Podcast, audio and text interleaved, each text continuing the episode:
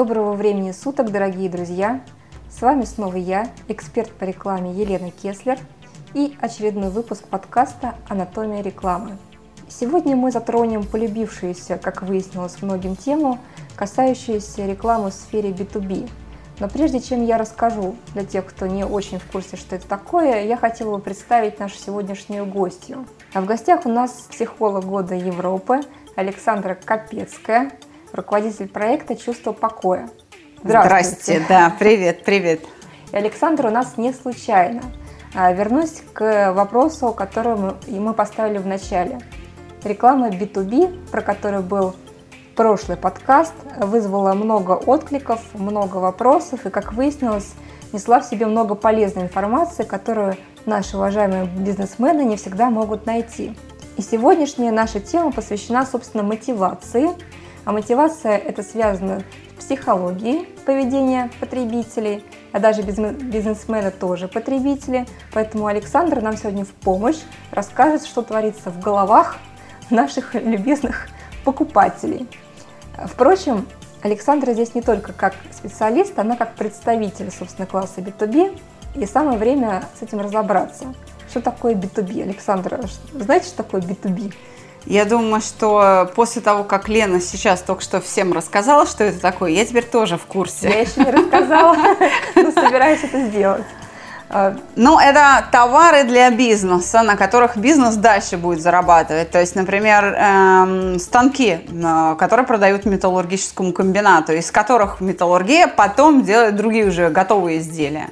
Или э, продажа автобусов для э, парка, э, скажем, и обслуживания, да, да. автобусов для парка городских автомобилей, которые обеспечивают городской общественный транспорт. То есть вот, собственно, или лизинг, передача автомобилей, фуры в лизинг, которые потом я, как перевозчик, логистик, могу эксплуатировать, дабы мой бизнес как-то а, вообще существовал. Ну, собственно, да, все очень просто. Реклама B2B – это специальный маркетинговый термин. А, означает, что бизнес то бизнес. В общем-то, все очень просто. То есть э, бизнес-товары для другого бизнеса, который будет на этом делать деньги. При этом могут быть это не только товары, это могут быть услуги.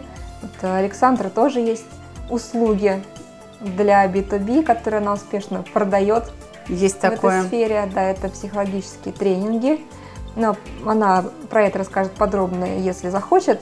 Да, мы пока не будем далеко отходить от темы и а, поставим первый вопрос, который касается, собственно, поведения наших потребителей. Вот а, Александра сейчас, может быть, поделится опытом своим, а, потому что ей тоже приходится продавать свои услуги людям, которые задействованы в бизнесе. А это совершенно другие потребители, чем, скажем, если вы будете продавать колбасу бабушкам.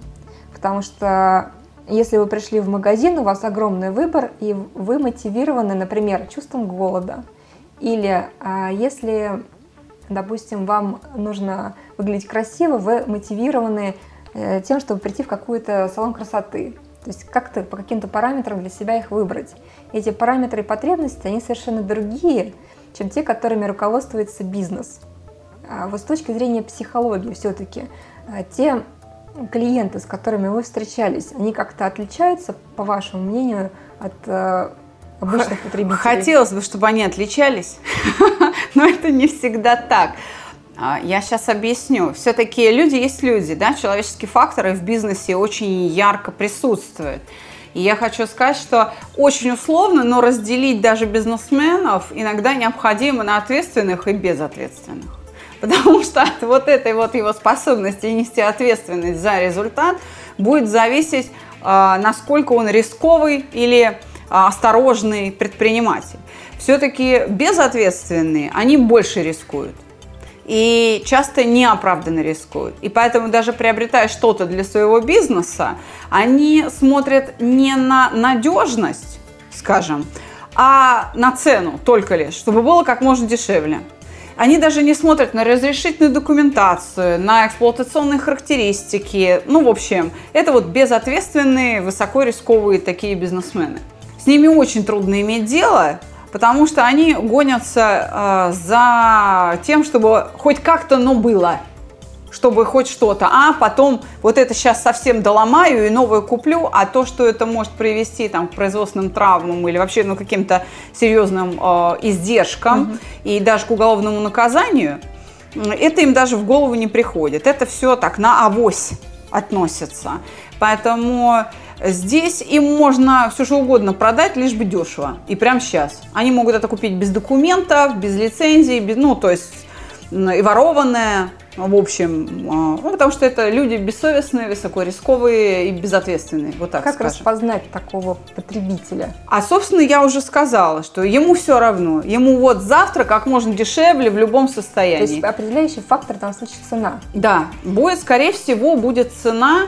Я, конечно, небольшой э, специалист э, вот, э, в бизнесе, да, может быть, мое мнение ошибочное, но именно с точки зрения психологии вопроса, а, это вот такой примерно подход. Дешево, отлично. Как-то его можно переубедить, такого потребителя? Он переубеждается сам. После того, как он действительно попадает в крупную переделку, особенно если э, взыскателям, так сказать, и наказать, ну, то есть наказание следует со стороны государства. То есть пару раз э, кому-то одного такого случая достаточно получить наказание, взыскание со стороны государства в очень жесткой форме, а кому-то 2-3 раза нужно, чтобы наконец до него дошло, и он стал более ответственным, менее рисковым, более взвешенным предпринимателем и смотрел не только на цены, но и на соотношение цена-качество, следил бы за надежностью, следил бы за легальностью приобретаемых товаров и услуг. А, вот, потому что э, еще раз говорю, люди есть люди. Предприниматели, они среди нас. И э, история у нас у всех разная. И далеко не все росли, так скажем, под присмотром старших. Э, не все росли э, хорошо воспитанными. То есть у них нет уважения к общечеловеческим ценностям или вообще хотя бы к старшим, вот так скажем. И таким людям тяжело в жизни, потому что они учатся на своих ошибках, при этом не с первого раза и задорого, вот так скажем. Они проходят самые дорогие в мире университеты, уголовные даже, я бы так сказала. А э, люди, которые ответственные, да, они меньше рискуют, потому что они умеют и понимают необходимость считать свои затраты. И здесь главный критерий надежность партнера и надежность услуги, и ее высокое качество. А дальше они уже смотрят на те средства, которыми они располагают. Средства, время, ну и так далее. А насколько для них это актуально вообще сейчас. И соответствует ли это их целям. Потому что их может устраивать надежность, может устраивать цена, но плотно разобравшись в вопросе, они выясняют, что им нужно несколько иное оборудование. То есть, да, и тогда они выберут другую компанию, в другой компании будут а, покупать, потому что им нужно нечто чуть-чуть другое. Потому что предлагаемая цена и качество не соответствуют их бизнес-целям к которым они идут. С такими работать э, и сложно, и легко. То есть нужно точно выполнить заказ, точно соответствовать именно их требованиям, вписаться вот тютелька в тютельку. Но зато, если вы сумели выполнить их требования, то тогда это уже э, шаг, первый шаг к долгосрочному сотрудничеству. Это уже шаг к установлению личных взаимоотношений, которые будут э, помогать дальше делать дела уже не потому, что они присмотрелись к вашему товару и к вашим условиям, а потому что вы лично, как владелец бизнеса или там как представитель компании, в которой они приобретают такое оборудование или услугу, вы а, лично их не обманули, так сказать, и с вами можно иметь дело. Ну, то есть, если раскладывать, например, по всем известной э, пирамиде масла, да, пирамиде потребностей, то получается, что мы сейчас говорим о кардинально противоположных потребностях вот этих двух э, представителей да. покупателей в сфере бизнес. Да? То есть у нас получается, что э, первая категория, которая э, зациклена на цене, она, э, скажем так, на нижнем уровне этой пирамиды. Для нее важен вот этот базовый фактор цена. Больше ничего не важно, в принципе. Да, совершенно да, вот, компания, ему сейчас здесь нужно выжить, он потратит меньше ресурсов, неизвестно, сколько он заработает, там понятно, что есть опасности какие-то. Но вот это первый уровень. Поэтому э, если вы готовы демпинговать, тогда это ваш клиент. Получается да, вот так. Да, примерно так. Угу. Да. Да, если вы ходите на рынок э, и вы готовы, собственно, продавать по более низкой цене, чтобы сделать продажи, э, можно без зазрения совести на первом этапе это сделать. Это будет э, так называемый цикл жизни вашей компании, когда вам нужно просто заявить о себе. Дальше, когда вы что-то нарабатываете, вы должны понимать, что на этом бизнес не построите, потому что постоянно демпинговать невозможно. Нужно делать деньги. Совершенно верно. Деньги. Мы это видели все вместе в Москве, переживали как раз в нулевые, даже не в 90-е, а в нулевые. Мы проживали на примере маршрутных такси. Боже мой, в каком состоянии были э, машины, да, на которых нас перевозили как пассажиров. Когда ситуация изменилась? Когда было громких несколько дел в связи с тем, что маршрутки вместе с пассажирами попадали в аварии. Водитель оказывался без прав, в состоянии наркотического опьянения. Пассажиры все поголовно погибли. Два-три таких приданных огласки московским правительством э, в прессе и в телевидении случая. Что мы видим? Мерседесы, Форды, лицензии, трезвые водители, качество услуг – совершенно на другом уровне. Правда? Мы же это все проходили. Вот Москва вся. Я не знаю, как и в других регионах, наверное, примерно то же самое. Ну да, много таких э, прецедентов нужно отметить. Э, то есть мы сейчас очень плохой, на самом деле, советуем нашим слушателям. Мы им говорим, ребята, если вы выходите на рынок, готовы продавать дешевле, продавайте. Но вообще это на самом деле это же бизнес. Мы понимаем, что э, в ситуации жесткой конкуренции ты должен выискать разные возможности. И даже если у тебя хороший товар, или ты стремишься к тому, чтобы стать лидером на рынке, или продвинуться дальше, чем вот эта первая ступень, ты должен э, помнить о том, что сейчас ты продал ниже, ты продал товар какого-то низкого качества, но тебе нужно, если ты хочешь быть, делать бизнес, если ты хочешь расти, делать что-то другое, потому что есть другая категория потребителей, которые э, замотивированы другим совершенно. Совершенно верно. Я их называю вот ответственные, а еще их можно назвать идейные. Да. И здесь важно учитывать, что когда вы общаетесь с таким потребителем, даже в сфере бизнес, то у него в голове есть определенный набор параметров, по которым он будет выбирать, с вами он будет работать или он будет работать с кем-то другим. Да. И типовые параметры, они уже не, не столько сильно связаны с ценой, сколько с другими, например, факторами. Это может быть качество, да? Это даже в первую очередь надежность да. и качество. Надежность, да. надежность, я даже сказала здесь как поставщика, да. потому что если он с вами заключает договор, он должен быть уверен в том, что вы его не подведете. Совершенно верно. Вы не подведете сроки, вы не подведете то самое качество, и вы не подведете все необходимые а, условия эксплуатации, то есть а, своевременный ремонт, своевременная поставка запчастей, а, и так далее, и так то далее. Здесь уже выходят э, Расходники, допол- там. Доп- дополнительные преимущества, то есть мы движемся по нашей этой пирамиде вверх, да? Да. дополнительные потребности выходят, когда цена уже не важна, а важно, что Ну или другое. важна меньше, да. Да, и даже качество ваше может быть не очень высоким, но достаточным, но если у вас будет сервис, который вы обеспечите, если клиент, поработав с вами, скажет, вау, то есть вы сделали что-то за него, вы а, посмотрели, что у него заканчивается картриджи к принтеру, вы ему позвонили, сказали, здравствуйте, а, у вас должен на следующей неделе истечь срок действия картриджей. Хотите, мы вам привезем их завтра, например, да? Клиенту всегда приятно, когда, да не только клиенту, не только в B2B, вообще человеку приятно, когда о нем заботится. Именно. Да, компания, которая оказывает услугу, потому что это вам нужно. Вы продаете товар, он вам платит деньги, он у вас что-то покупает. Поэтому чем лучше вы его оближете, тем он дольше будет с вами. Это как строительство отношений. Вот, Александра, здесь очень близко к вашей теме. Да. Вы очень много работаете с людьми по отношениям, о том, как понять друг друга. Вот здесь то же самое, строительство отношений. То есть вы проявляете любовь таким образом. Да. Не нужно писать любовные письма, конечно, к этому не призываем. Но а, элементарная вежливость, заботу, внимание, а, соответствие заявленным срокам, то есть обязательства, принятые на себя, вы как в хорошем браке, получается, должны здесь выполнять. Если вы это выполняете, клиент счастлив, то он закроет глаза на какие-то ваши недочеты, где-то что-то опоздало, где-то что-то там коробка была порвана, которая приехала. У всех все бывает, не надо бояться. Просто если это случилось, вы можете отработать это с клиентом просто по-человечески. Совершенно верно. Уже за пределами договорных отношений это может быть решено. Э, я э, хочу сказать, что вот я-то работаю в сфере B2B по продаже, сказать, корпоративных тренингов.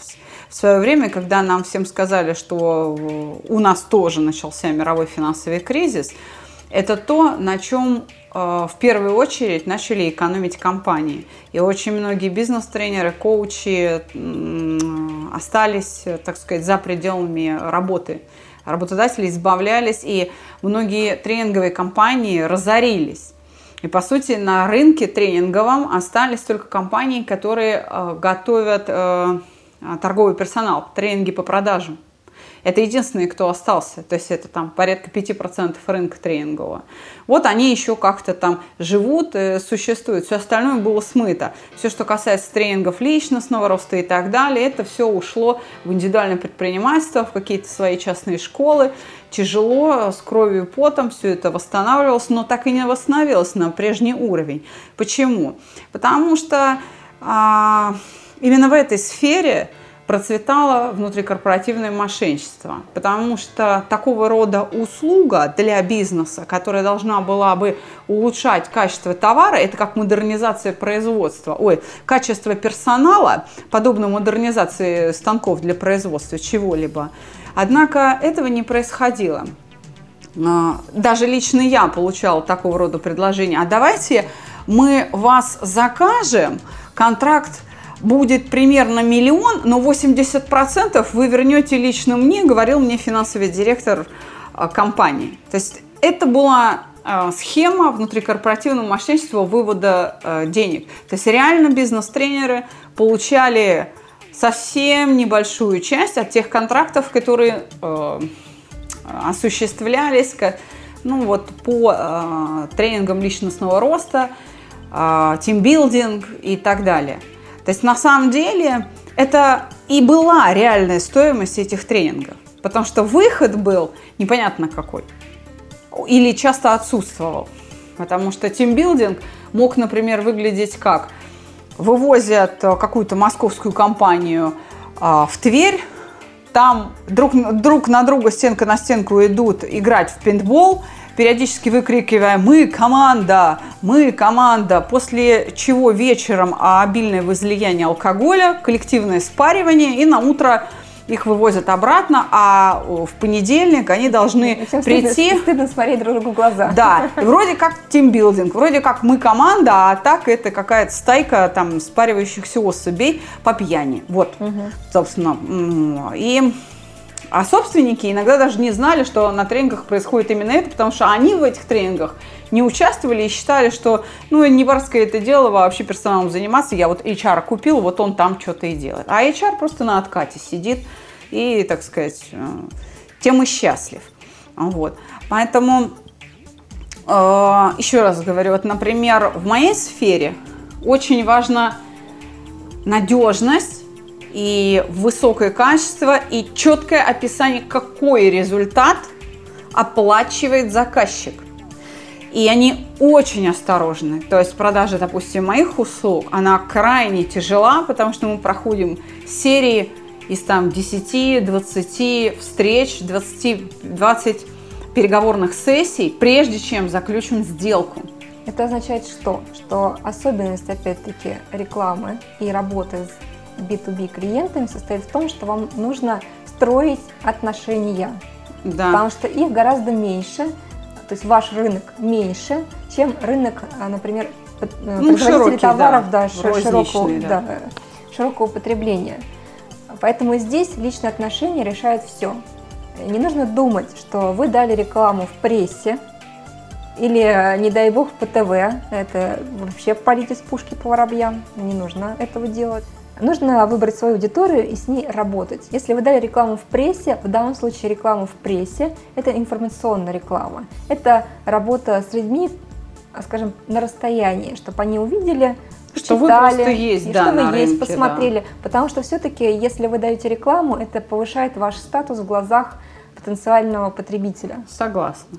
Вот. Поэтому, если э, он посмотрел, увидел, почитал, если вы грамотно сделали рекламу, он может позвонить или зайти на сайт. И дальше вы уже там его должны отработать. То есть это комплекс мероприятий, который завязан, еще раз сейчас вам повторюсь, на какие потребности. То есть если вы выходите на рынок, и у вас маленький бизнес, нет ничего зазорного в том, даже если это противоречит вашим внутренним ощущениям, чтобы продавать по более низкой цене. Зачем? Чтобы пройти вот этот первый этап, наработать какой-то минимальный капитал. Да. Если вы потом, это не краткосрочная задача, а вы собираетесь на этом рынке присутствовать, вытеснять конкурентов или э, хотите стать лидером этого рынка, вам нужно работать дальше. Вы должны строить бренд, то, что называют, да? Что такое бренд? Это не только красивые слова иностранные, которые никто не знает, это напишется через В или через Э. Да, совершенно Сейчас, верно. кстати, принято, что можно и так, и так. А, но некоторые предпочитают писать через «э», потому что в противном случае бренд похоже на бред через «е». Да. Вот. Созвучно, Созвучно, согласна. да.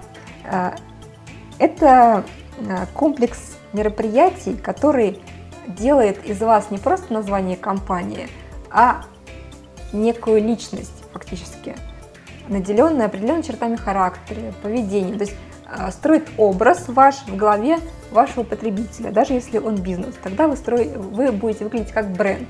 Кто вы? Вы э, должны создать себе в голове вот этот вот светлый образ. То есть вы кто?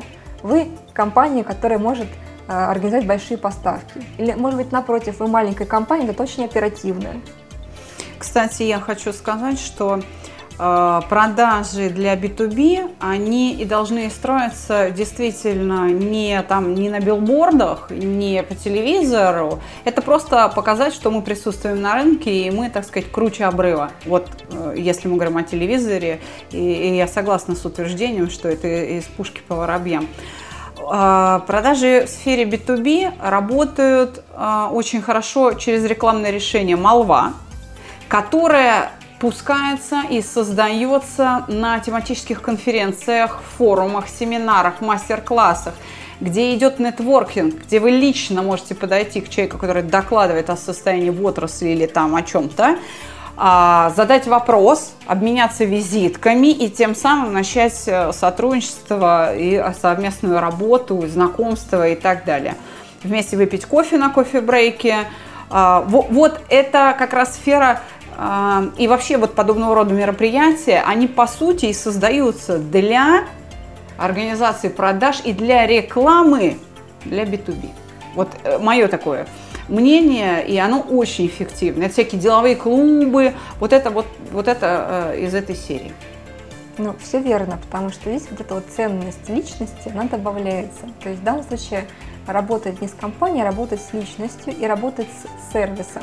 То есть для компании, для, мы, я сейчас обращаюсь именно к нашим слушателям, которые а, работают в сфере B2B, неважно, маленький бизнес или большой бизнес, абсолютно неважно, а, даже если у вас ушел продажник, да, который а, вел много клиентов, и мы все знаем, что а, если продажник уходит, он уводит с собой 6 клиентов. Но если, если вы в своей компании организовали такой сервис, который не зависит от вашего продажника, да, то клиент, скорее всего, останется с вами, потому что ему просто будет удобно. Да, именно у вас, потому что а, вы выигрываете менеджментом. И это очень важно, в том числе, особенно это важно для промышленных предприятий, где многие вопросы со смежниками, с поставщиками, с, ну, с подрядчиками решает там, главный инженер, зам главного инженера, там, начальник цеха. Там все завязано именно на личности, потому что вот этого главного инженера вашего завода знает вся отрасль.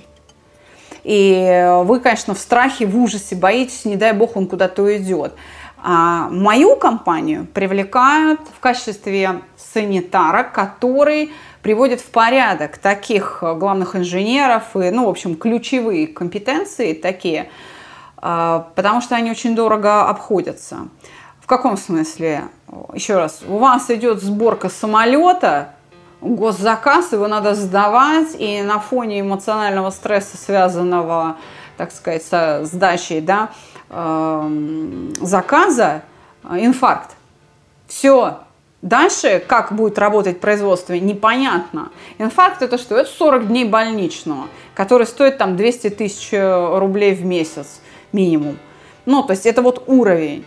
И ладно бы бог с ним, вы просто там больничное платили, но по сути, вы теряете гораздо больше, потому что есть вопросы, на которые может ответить только этот специалист. Поэтому очень важно молодые кадры растить. И самому знать, не просто быть владельцем, а самому знать предмет а, так сказать, собственного бизнеса.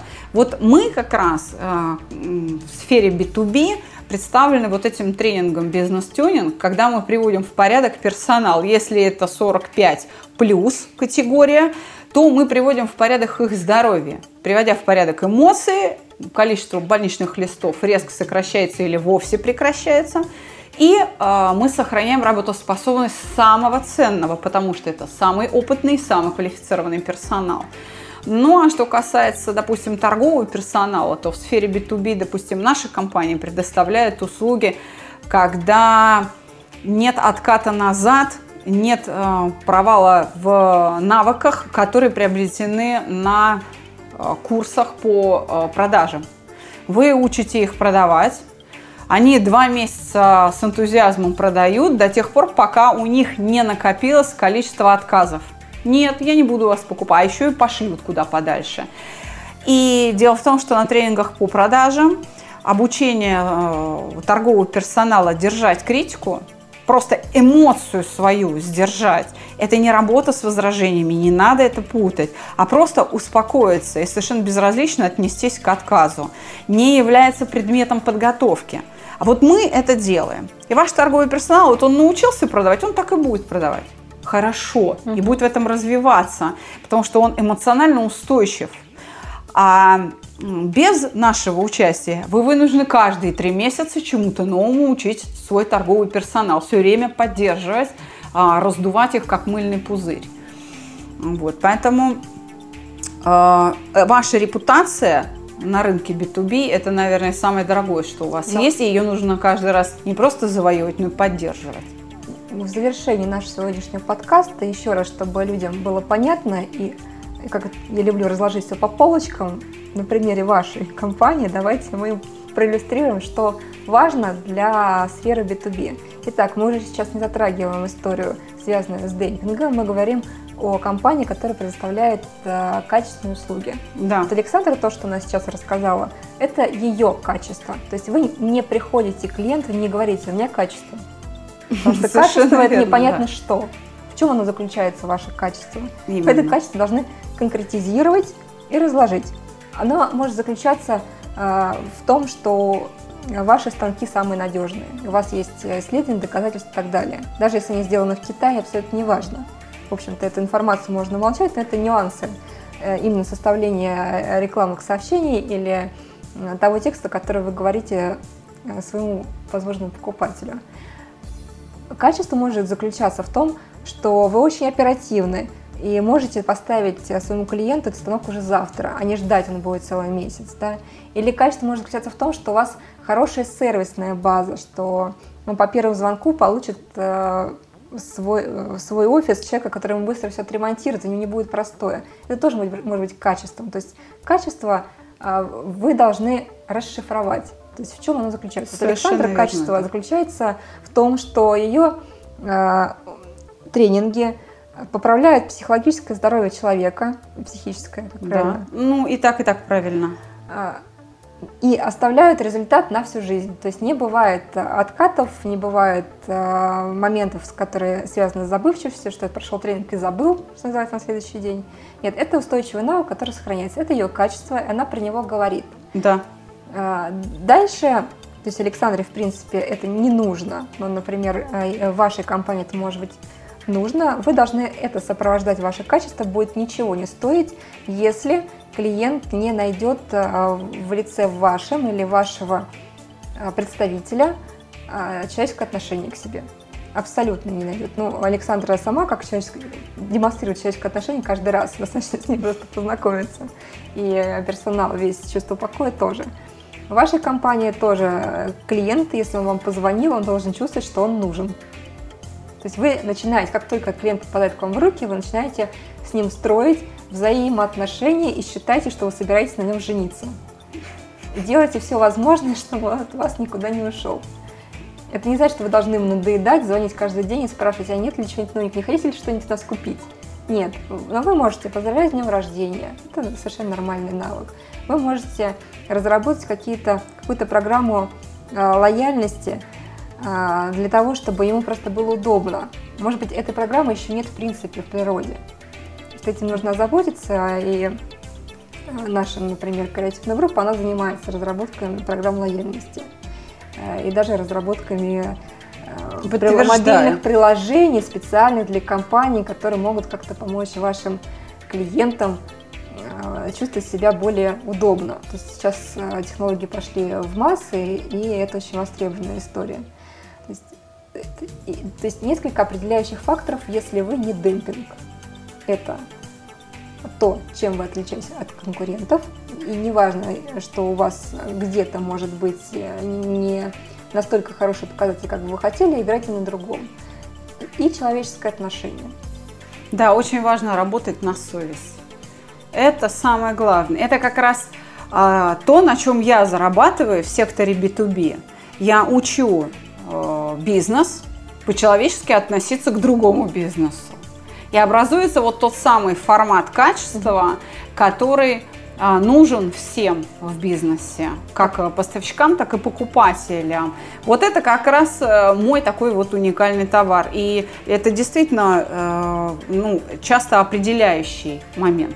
Отличие, собственно, от обычных потребителей, я имею в виду нас с вами, как людей, которые пользуются какими-то товарными услугами ежедневно, не связанными с бизнесом, состоит только в том, что Потребности, которыми мы руководствуемся как бизнесмены, в данном случае могут касаться а, либо надежности товара, либо поставок а, своевременных, либо надежности в исполнении обязательств, да, а, уже не касается вкуса каких-то каких-то других вещей, которые, да. с которыми тут связаны там цвет и, и так далее. Это же такие второстепенные вещи. И тем более потребностей, связанных с удовольствием, это тоже здесь в принципе, не работает, потому что удовольствие, конечно, приносит деньги, но в другой сфере. Вот. Э, это единственное, что отличает. Да, остальные... отличает цель, Лена, это действительно отличает цель. А, у покупателя в сфере B2B а, ему а, нужно приобретать нечто, что дает ему конкурентные преимущества. Вот, это золотые слова, это самое главное. И на них, именно на них нужно строить свое коммерческое приложение каждый раз. То есть вы должны э, фактически влезть в голову ваших потребителей, поскольку вы в этом бизнесе, вы знаете лучше, что им надо, и говорить им то, что они от вас ожидают. А потом, это как предвыборная кампания. Да. А потом вы должны просто соответствовать их ожиданиям. И все. Именно. Потому что если вы пообещали, но не сделали, соответственно, репутация будет потеряна, и восстановить ее очень сложно. Да. Вы будете одноразовой компанией. Поэтому если... Э, кстати, я знаю ответ на этот вопрос, но я его задам вам. Хорошо.